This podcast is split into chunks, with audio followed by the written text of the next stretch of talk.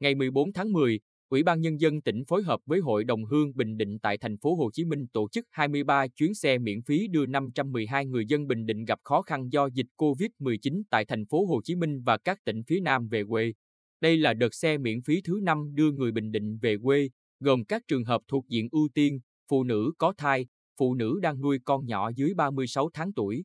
Học sinh Bình Định trở về quê để đi học, người từ 65 tuổi trở lên, người khuyết tật có hoàn cảnh khó khăn, người đi chữa bệnh bị kẹt tại thành phố Hồ Chí Minh. Bốn đợt xe trước đó đã đưa 1.904 công dân về tỉnh. Công dân về tỉnh được cách ly tại các khu cách ly tập trung của tỉnh. Công dân chưa tiêm vaccine phòng COVID-19 sẽ được cách ly tập trung 7 ngày và lấy mẫu xét nghiệm RT-PCR vào ngày đầu và ngày thứ Bảy.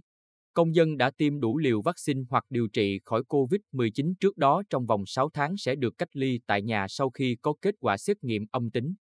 Riêng công dân từ Bà Rịa Vũng Tàu về cách ly tập trung được lấy mẫu xét nghiệm một lần vào ngày đầu và ưu tiên trả kết quả xét nghiệm sớm vào chiều ngày 15 tháng 10 để chuyển công dân về tiếp tục cách ly tại nhà sau khi có kết quả xét nghiệm âm tính.